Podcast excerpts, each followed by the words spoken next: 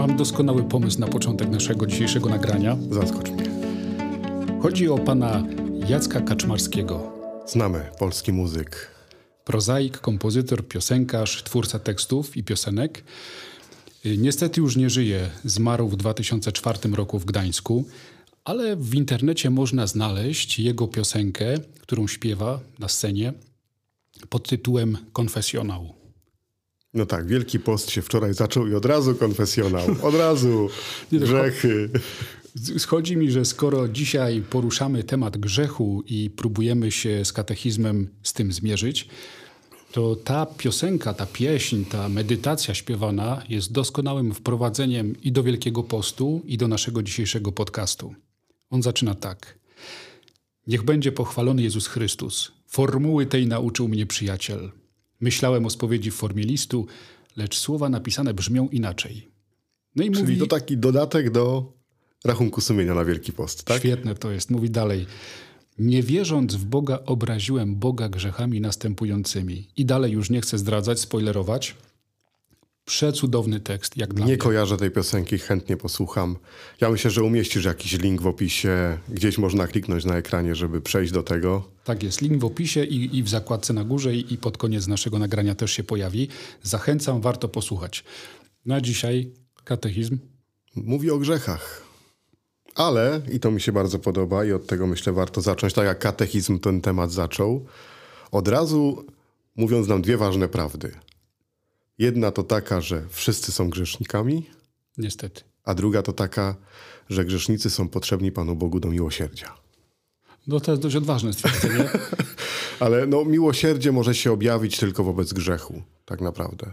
Nie? Na tym polega miłość miłosierna Pana Boga, że ona ratuje tego, który zawinił. Albo, że ten grzech świata jest niesłychanym wyzwalaczem dla miłosierdzia Bożego. Tak, tak. Myślę, że Pan Bóg by okazał miłosierdzie człowiekowi, gdyby na świecie grzechu nie było. No pytanie właśnie, czy wtedy byłaby potrzebna miłość miłosierna, czy wtedy by nie było, wystarczyła po prostu miłość Pana Boga. Nie chcę teraz wchodzić w rozmowę i refleksję na temat tego, na czym polega miłość, jak ją możemy rozumieć, ale myślę, że jak mówimy o miłosierdziu, to zawsze mówimy o takiej miłości, która dotyka człowieka, który jest w grzechu. W bardzo trudnej sytuacji dla niego, bardzo niekorzystnej. Tak. No i mam to samo wrażenie, że katechizm na początku niezwykle optymistyczny, niezwykle pocieszający, z taką nadzieją wychodzi. I ja wypisałem tak, mówi, że Bóg jest silniejszy niż największe bagno, błoto naszego życia. Tak. że możemy z nim współpracować. To wyłapałem, że to się nie dzieje, że Pan Bóg cyk i, i jesteśmy czyści. Tak, tak. Ja napisałem, że człowiek musi przede wszystkim uznać swoją winę. Tak. To jest taki punkt wyjściowy w ogóle dla, tej, dla działania Pana Boga. I, I teraz mam ciarki aż po rękach, bo o to chodzi w tym podcaście, w tym fragmencie katechizmu, w tej piosence Kaczmarskiego, żeby zobaczyć, żeby zmienić optykę, żeby nie udawać, że czegoś nie ma. To mogę od razu dopowiedzieć? Tak. Bo teraz powiedziałeś coś, co od razu mi przypomina teraz, to katechizm mówi, że mamy dwie rzeczy, które nam pomagają zobaczyć. Mhm. Od razu już tak, żeby wiedzieć, jak to zrobić. Tak, Y, Słowo Boże tak. i druga rzecz, Sumienie? Duch Święty. Tu genialnie wchodzisz w to, co chcę powiedzieć, że w tej pomocy do walki z grzechem katechizm mówi, mamy Boga, Bóg walczy z grzechem, To jest ten Bóg miłosierny. tak, ale nie tylko powiedzmy jednego Boga. Jesteśmy w tej komfortowej sytuacji, że mamy trzy osoby boskie do pomocy w walce z grzechem i to jest Bóg Ojciec, przypowieść o miłosiernym Ojcu. Do tego jest Jezus Chrystus, który przez krzyż pokazuje, że nie ma większej miłości. I wreszcie mamy Ducha Świętego, który też pomaga nam walczyć z grzechem. No jest nam dany po to, żebyśmy w ogóle wiedzieli o grzechu. I żebyśmy zobaczyli. To nam wyjdzie przy tak zwanych grzechach przeciwko Duchowi Świętemu, ale o tym za chwilkę. No to skoro wiemy, że jest taki optymizm wielki w katechizmie na początku, to tym drugim punktem niestety już nie jest optymizm, tylko definicja grzechu. Tak, jest jasno powiedziane, co jest potrzebne, żeby grzeszyć. I w ogóle czym jest grzech, no nie? Bo, bo zanim człowiek zgrzeszy, to pierwsze musi wiedzieć, czym w ogóle jest grzech. Że to czym jest... Katechizm mówi, że to wykroczenie. Ale możemy to pewnie e, rozszerzyć. I znalazłem takie słowa. Nieposłuszeństwo. Że jest jakaś relacja, jest jakiś układ, jest jakaś umowa i wobec tego jest jakieś nieposłuszeństwo. Oczywiście w katechizmie chodzi o nieposłuszeństwo człowieka względem Pana Boga. Dalej wynotowałem, że jest to obraza Pana Boga. I rodzi się w głowie takie pytanie, czy Pan Bóg się obraża, nie? Czy on jest taki, a obraziłem się na ciebie, już nie będę pomagał, bo zgrzeszyłeś. No nie, nie, to w ogóle nie ma nic wspólnego z grzechem. To, że ktoś się obrazi na mnie, to, to, to nie jest grzech. Grzechem jest to, że ja kogoś obraziłem.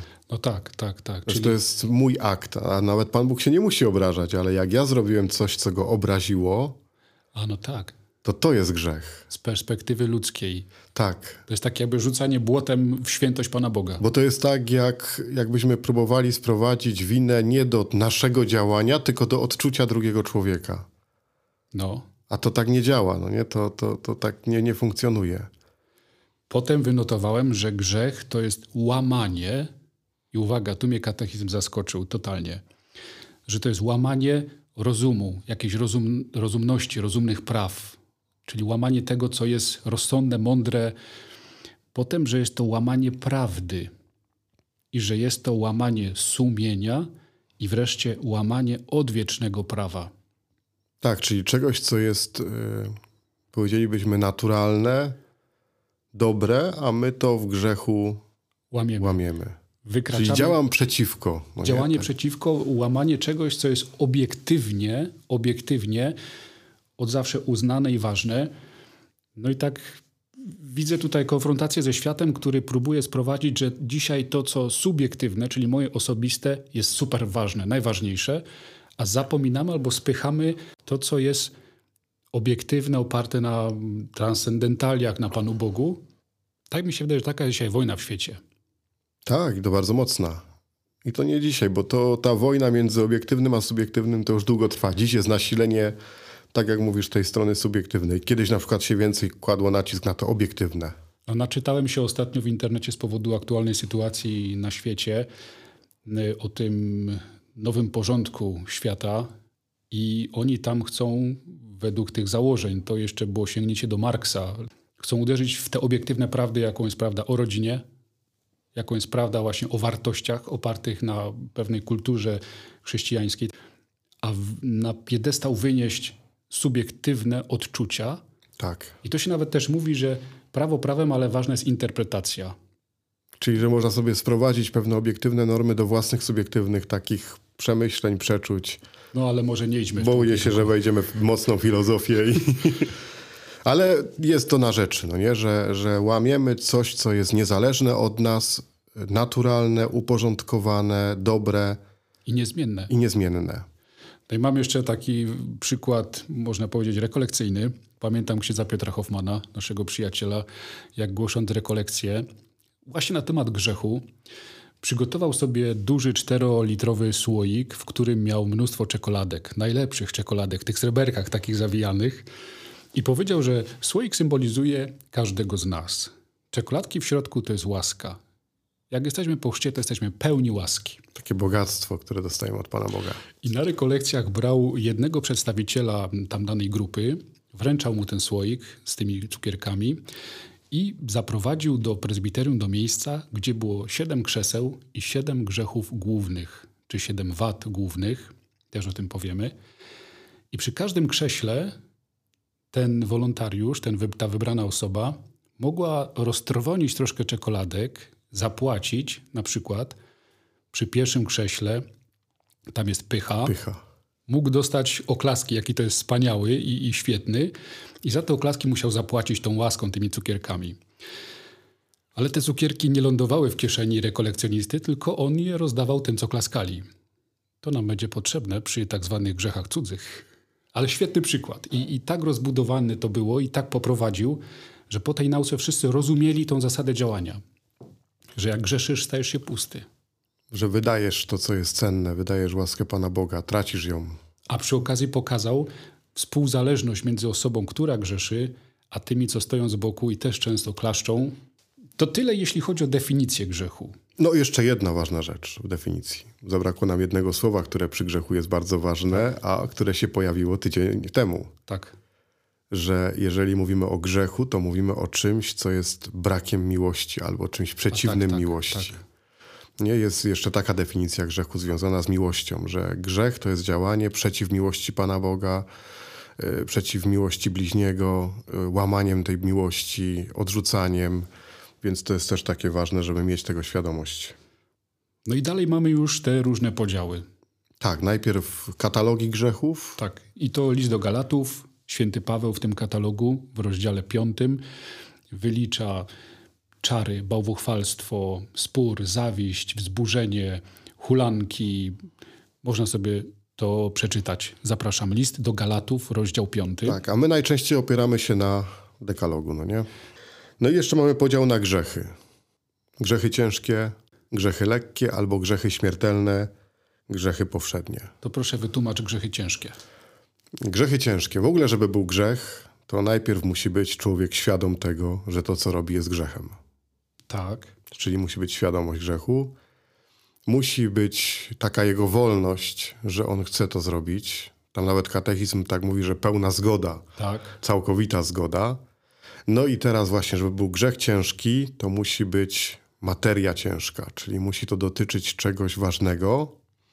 A jeżeli nie dotyczy ważnej rzeczy, to jest to grzech lekki. Ja pamiętam ze szkoły świadome, dobrowolne przekroczenie przykazań bożych lub kościelnych rzeczy ważnej. Tak, rzeczy ważnej. To jest ładna definicja. Czyli kościelne przykazania też w to wchodzą. Że dookreślają, co może być tą ważną materią, z jakiego obszaru ta ważna materia. Znaczy, to zawsze tak jest, bo dekalog no to jest coś bardzo takiego skrótowego i to jest potem rozwinięte w kościele. Zawsze możemy spojrzeć na każde przykazanie z różnych perspektyw i, i, i zobaczyć różne wymiary tej ciężkiej materii. Ale chyba też takim tym pierwszym podziałem grzechu to nam się przypomina na mszy świętej akt pokutny, gdzie mówimy, że grzech może być popełniony myślą, mową, uczynkiem i zaniedbaniem. I to jest bardzo ważne, bo to pokazuje, że nawet jeżeli myślimy coś, to już możemy grzeszyć. Chociaż wiadomo, że to wtedy nie ma tego kalibru takiego ciężkiego, śmiertelnego. Ale jak myśl poprowadzimy do czynu, to już może być. Tam jest ważne to zaniedbanie, bo zaniedbanie ma też dwa wymiary. Bo może być zaniedbanie czegoś dobrego, mogłem coś dobrego uczynić i nie uczyniłem, a może być też zaniedbanie człowieka w poznawaniu tego, co jest grzechem. No właśnie. Bo żeby nie myśleć, że jak ja powiem sobie tak, a wolę nie wiedzieć, No, no, no, no. bo po co mam potem cierpieć? No nie, po co mam potem grzeszyć? To w tym momencie grzeszę. To jest coś takiego jak zawiniona niewiedza. Tak, zawiniona niewiedza, że człowiek ochrzczony, człowiek, który jest na tej drodze chrześcijańskiej, jest zobowiązany też poznawać i wiedzieć, co jest grzechem. Nie zwalnia go brak wiedzy z odpowiedzialności. I odnośnie tego myślą, mową, uczynkiem, zaniedbaniem, to można tam też taki podział wprowadzić na grzechy duchowe i, i, i te cielesne, te, które dzieją się w Materialne i niematerialne, no nie? O tak. No to lećmy dalej. Mamy grzechy główne czy wady główne. A to ja bym jeszcze tu porównał, bo jak ma, masz ten taki piękny przykład ze słoikiem i z czekoladkami, No to? to jak mówimy o grzechu śmiertelnym i o grzechu y, powszednim, Tak. to śmiertelny to jest taki moment, kiedy w słoiku już nie ma czekoladek. Albo taki grzech, który wszystkie czekoladki ci Tak, od razu. za jednym zamachem wszystkie bierze. I wtedy człowiek jest pusty. No. I to jest ta śmierć duchowa, nie ma łaski w człowieku, no nie? Pozbawił się jej. Natomiast te powszednie to jest takie Po jednej. wydawanie po jednej, ale żeby mi jeszcze zostało. Żeby mi jeszcze zostało. To jest takie coś, że jeszcze mam tą relację z Panem Bogiem, ale ona jest już coraz słabsza. I to też jest ważne, bo to w przestrzeni na przykład wielu lat takiego wydawania po jednej czekoladce dziennie może doprowadzić, że y, człowiek też się troszkę, że tak powiem, pozbędzie ze słoika. Niektórzy lubią liczby. Szybko powiem, gdybyś grzeszył pięć razy dziennie, tu jakiś grzech lekki, tu jakieś coś, tu jakieś kłamstewko i tak dalej, to w ciągu roku to jest 1825 przekroczeń, wykroczeń, złamań. A w ciągu 70 lat średnio to jest 127 tysięcy razy. 127 tysięcy razy przekroczyłeś prawo Boże i za to trzeba odpowiedzieć. Nie Mówimy o teraz o tych lekkich grzechach. nie mówię o grzechach ciężkich, tak. Tak. No to jest obrazowe. to, to jest obrazowe. Wiemy już, jak te grzechy dzielimy. Jeszcze mamy rodzaje grzechów. O właśnie. Czyli te, te grzechy główne, wady, które nas często dotykają. Tak, grzechy główne, Pycha, chciwość, nieczystość, zazdrość, nieumiarkowanie w jedzeniu piciu, gniew i lenistwo. lenistwo. Chodzi o to, że często jesteśmy na nie narażeni. Dlatego są główne, tak mi się to wydaje. Tak, najczęściej popełniane, y, takie, które chyba najbardziej gdzieś y, oddziaływują na człowieka. One mogą stać się ciężkie. Tak, mogą łatwo prowadzić do ciężkich grzechów. No proste, lenistwo, niedzielna Eucharystia. No tak. Dwa kroki, no nie? Nie trzeba wiele. I, i, i już jest grzech w ciężkiej materii, bo sprzeciwia się przykazaniu y, przeciwko Bożemu. Panu Bogu, no nie? I tu chciałem dopowiedzieć, że szatan ma taką technologię, taką metodę, że nas kusi do złego w myślach i jak już w myślach sobie wszystko obmyślimy, na przykład kradzież, to potem ma taką podpowiedź, w myślach już popełniłeś błąd, popełniłeś grzech, to teraz go wystarczy popełnić fizycznie, co tam szkodzi, to już jest tylko pół kroczku i tak już masz grzech w myślach. A to jest duży krok. A to jest duży krok niestety. I Tak. nie warto się tak dawać sprowokować. Mam do tego historyjkę. Jak jakiś dobry biznesmen szukał kierowcy samochodu i zadał pytanie, jak blisko przepaści umiesz jechać. Jeden mówi metr, drugi mówi pół metra od przepaści, a trzeci mówi, ja się od przepaści trzymam z daleka. I ten dostał robotę. To tak jest w naszym życiu. Nie ma co się w ogóle zbliżać do jakiejś takich dyskusji z, po, z pokusą, z podszeptami złego. Bardzo dobre, bardzo dobre słowo, dobre, dobre do przemyślenia na Wielki Post chociażby teraz, no nie? Żeby zobaczyć, jak my funkcjonujemy w tym myślach, do czego nas prowadzą. Ale jeżeli mówimy jeszcze o grzechach, to, to wróćmy teraz do tych różnych rodzajów grzechów, bo to też jest, myślę, i ciekawe, i warto wiedzieć, że mamy na przykład grzechy przeciwko Duchowi Świętemu. Tak. Nie mamy grzechów przeciwko Bogu Ojcu, przynajmniej nie mówimy tak. No, nie ma wprost Tak, skatalogowanych. nie ma takich wprost skatalogowanych grzechów przeciwko Chrystusowi, Tak. ale są grzechy przeciwko Duchowi Świętemu. W katechizmie. Związane to jest z tym, że to Duch Święty, jego działanie w konfesjonale odpuszcza nam grzechy. Bóg Ojciec działa przez swojego Syna w mocy Ducha Tak, Świętego. w mocy Ducha Świętego. Wypisałem sobie te sześć grzechów przeciwko Duchowi Świętemu. Po pierwsze, grzeszyć zuchwale W nadziei otrzymania miłosierdzia. No, czyli, że zanim zgrzeszę, to już sobie pomyślę, że i tak mogę się wyspowiadać, a co to tam jest konfesjonał? Dwie minuty i po sprawie. To zaprzecza w ogóle postanowieniu poprawy, to zaprzecza tej postawie żalu, którą trzeba. To warto też wiedzieć, że jak się spowiadam, a nie mam żalu za to, co zrobiłem, no to to nie zadziała konfesjonał. To jest dość mocne, ale to by wypadało szerzej omówić, ale wolałbym to zostawić teraz z tym żalem. Y, Drugi punkt. Rozpaczać albo wątpić o łasce Bożej. Że a Pan Bóg mi nie przebaczył, że jestem takim wielkim grzesznikiem, a ja się nie nadaję. Nie? Y, Trzecie. Sprzeciwiać się uznanej prawdzie chrześcijańskiej. Czyli na przykład, że sakrament spowiedzi jest sakramentem odpuszczającym grzechy. Takim naturalnym sposobem korzystania z Bożego miłosierdzia, spotkania z Bożym miłosierdziem. A ten, kto się temu sprzeciwia, mówi, a ja sobie mogę grzechy powiedzieć tam tylko Panu Bogu na ucho gdzieś tam w lesie, no to tu jest ten sprzeciw wobec tej prawdy. Zazdrościć lub nie życzyć bliźniemu łaski Bożej. To jest mocne. To jest mocne, no, bo to możemy czasem nawet nie myśleć w takich kategoriach, że to jest grzech. Każdy ma prawo do miłosierdzia. Każdy. Piąte. Mieć zatwardziałe serce na zbawienne natchnienia.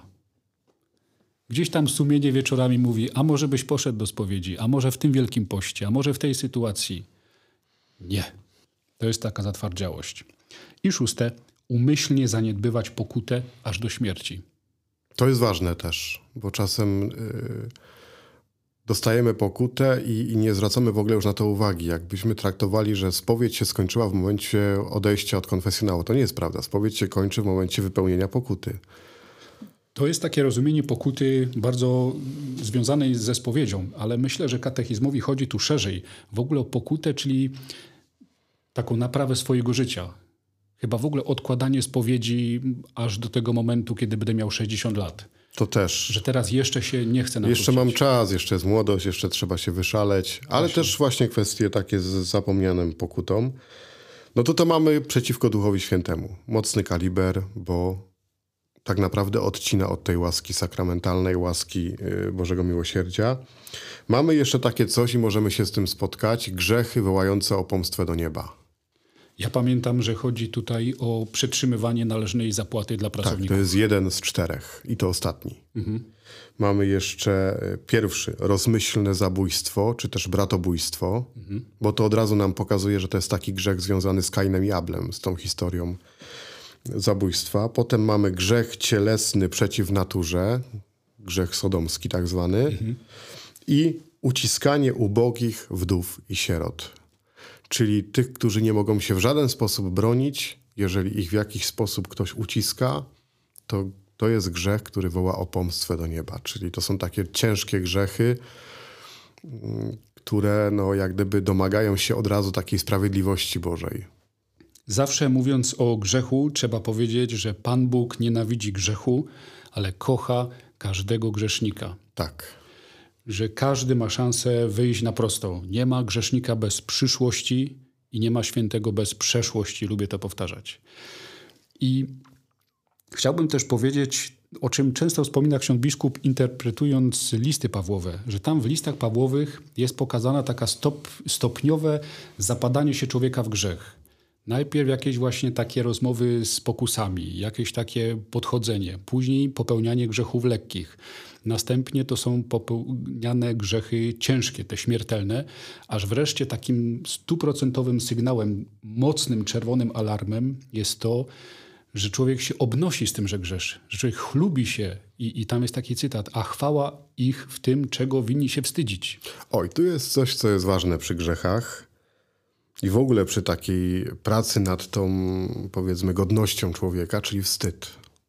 Coś, co w raju zostało dane człowiekowi po to, żeby się mógł bronić przed grzechem. No tak. I my dzisiaj y, próbujemy w świecie funkcjonować na zasadzie braku wstydu. Mhm. Robię coś złego, ja się tylko nie wstydzę, ja się jeszcze tym pochwalę w mediach społecznościowych. No, czy to nie jest ten super czerwony alarm? Czerwony alarm, dokładnie. Ale jeszcze, bo już widzę, że kończymy, ale chciałbym jeszcze zapytać się na końcu, co z tymi, co im zostały teraz złotka po czekoladkach i zjedli, bo klaskali? no tak, pominęliśmy grzechy cudze. W tych historiach rekolekcyjnych, jak ksiądz Piotr to wszystko poprowadził, to na końcu mówi, a wiecie czym są grzechy cudze? To jest udział tych, że pomagaliście grzeszyć tej jednej tutaj osobie na potrzebę naszej pantomimy i mam na to niezbity dowód. Jaki? No te złotka i te cukiereczki w waszych po rękach. zjedzonych czekoladkach. Po zjedzonych czekoladkach. I jest to w przestrzeni duchowej. Jakikolwiek sposób, kiedy się przyczyniamy do grzechu drugiej osoby, nie? pamiętamy to. Lepiej kamień młyński. Tak, tak, poważna rzecz. A katechizm mówi, aż wymienia książeczka z pierwszej Komunii Świętej, aż dziewięć takich sposobów namawiać kogoś do grzechu, nakazywać, zezwalać na ten grzech, pobudzać do grzechu, pochwalać ten grzech, zachowywać obojętność, kiedy ktoś grzeszy, nie zwalczać, do grzechu pomagać, usprawiedliwiać czyjś grzech. Dużo jest tych takich mm, słów, które powiedzielibyśmy znaczą to samo, ale jakby się temu przyjrzeć, to jest inny wymiar tego wpływania na osobę, która z tym grzechem albo nie wpływania na to, kiedy ktoś popełnia grzech. Jest to przysłowie, nie? że grzeszy ten, co kradnie, ale również ten, co trzyma drabinę czy trzyma worek. Tak, tak, albo stoi na straży. No, ale jest to tak, no, no grzech lubi, grzech lubi też współpracowników, nie? lubi gdzieś tam kogoś zahaczyć. Katechizm o tym wprost tak nie mówi, ale to te grzechy cudze często mogą prowadzić do struktur zła. Tak. Jan Paweł II często o tym mówił, że może być tak, że są struktury zła, które dotykają całe społeczeństwa, całe narody na przykład. Tak. I które sprawiają, że człowiek jest jak gdyby otwarty na grzech poprzez ich działanie, e, całej takiej struktury, sposobu działania. Więc to też jest coś, co dzisiaj myślę, że gdybyśmy chcieli tutaj mniej więcej czasu, mogli wiele pokazać w świecie, jak te struktury zła działają. I dlatego tak ciężko jest z tym walczyć. To też pokazuje, że szatan nie działa tylko punktowo, że buduje sobie pewne struktury, które mu pomagają potem człowieka odciągać od Pana Boga i próbować odebrać mu tą godność, no nie? sprawić, żeby nie czuł tej godności, nie widział. Dobrze, że mamy Wielki Post, że ten temat wypadł właśnie teraz. Ważny temat. I wrócę do początku. Bóg jest od tego silniejszy. Tak. A my z Panem Bogiem ramię w ramię w Wielkim Poście walczymy o naszą godność. No to życzmy sobie dobrej, świątecznej i wielkopostnej spowiedzi. I całego Wielkiego Postu, który będzie nas do tego prowadził. Dzięki. Dzięki. Zapraszam Cię za tydzień, a za tydzień Co ty tam widzisz w tym katechizmie? Przewróć stronę, wspólnota ludzka. a za tydzień zobaczymy, co będzie. Musimy to przetrawić. Do usłyszenia.